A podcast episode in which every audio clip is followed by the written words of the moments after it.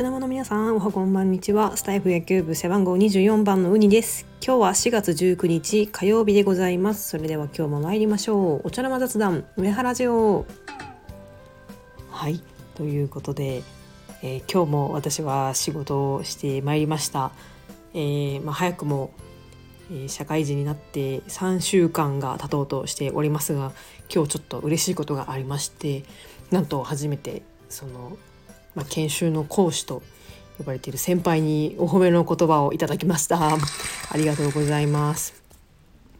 はいまあ、今まで、まあ、ちょっと大学院でもねプレゼンの経験があったんですけど、まあ、その経験が活かせたなと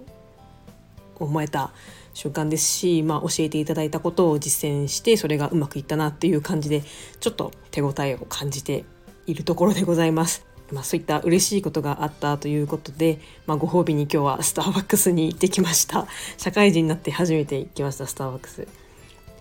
なんか学生の時はねなんかもう喉乾いたから行こうみたいな感じだったんですけど、まあ、今社会人になってちょっとお金の使い方みたいなのを考えるようになってスターバに行くのもちょっと慎重になるっていう感じになってきてるんですけど、まあ、初めて行くことができてやっぱり新作のフラペチーノですね。めっちゃ美味しかったです。はい。まあ、これからも頑張ります。はいまあ本日のオリックスなんですけれども、えー、3対0いや0対3で負けてしまいました。はいまあ、あのスタバに行ってたっていうのもありまして、まあ、6回ぐらいからしか試合はあの映像で見れていないんですけれども、えー、まず紅林選手とね足立選手のまあ、エラーによって、まあ、ちょっと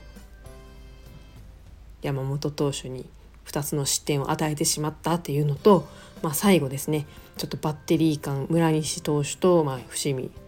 選手のね2人のバッテリー間にもちょっとエラーがあったということで、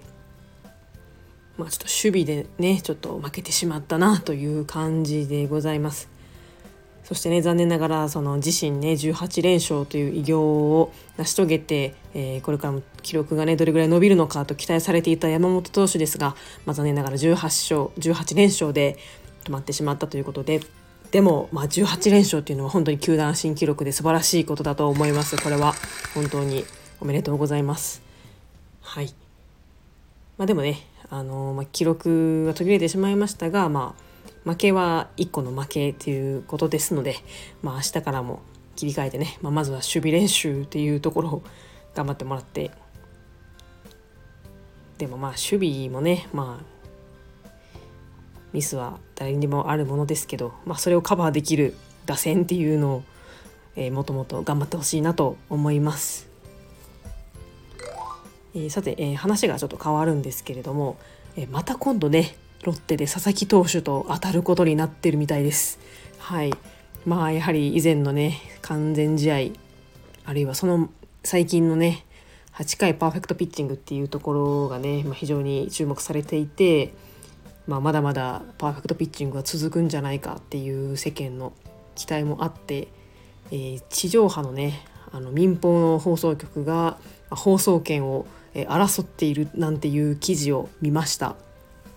まあ、これはちょっと裏返すとまたそのオリックスをねパーフェクトに抑えてくれるんじゃないかっていうね、まあ、そういう佐々木朗希投手に対する期待みたいなのがまああの顕著に現れているニュースだと思います。まあオリックスファンからするとねちょっとそれ失礼なんじゃないかなって思いますけどまあでもね、こんな民放で、あの、普通のシーズンの試合をね、放送してくれるなんて、めったにないことですから、まあこれはちょっとね、ありがたい話だなと思っています。一体どの放送局が放送権を獲得して、え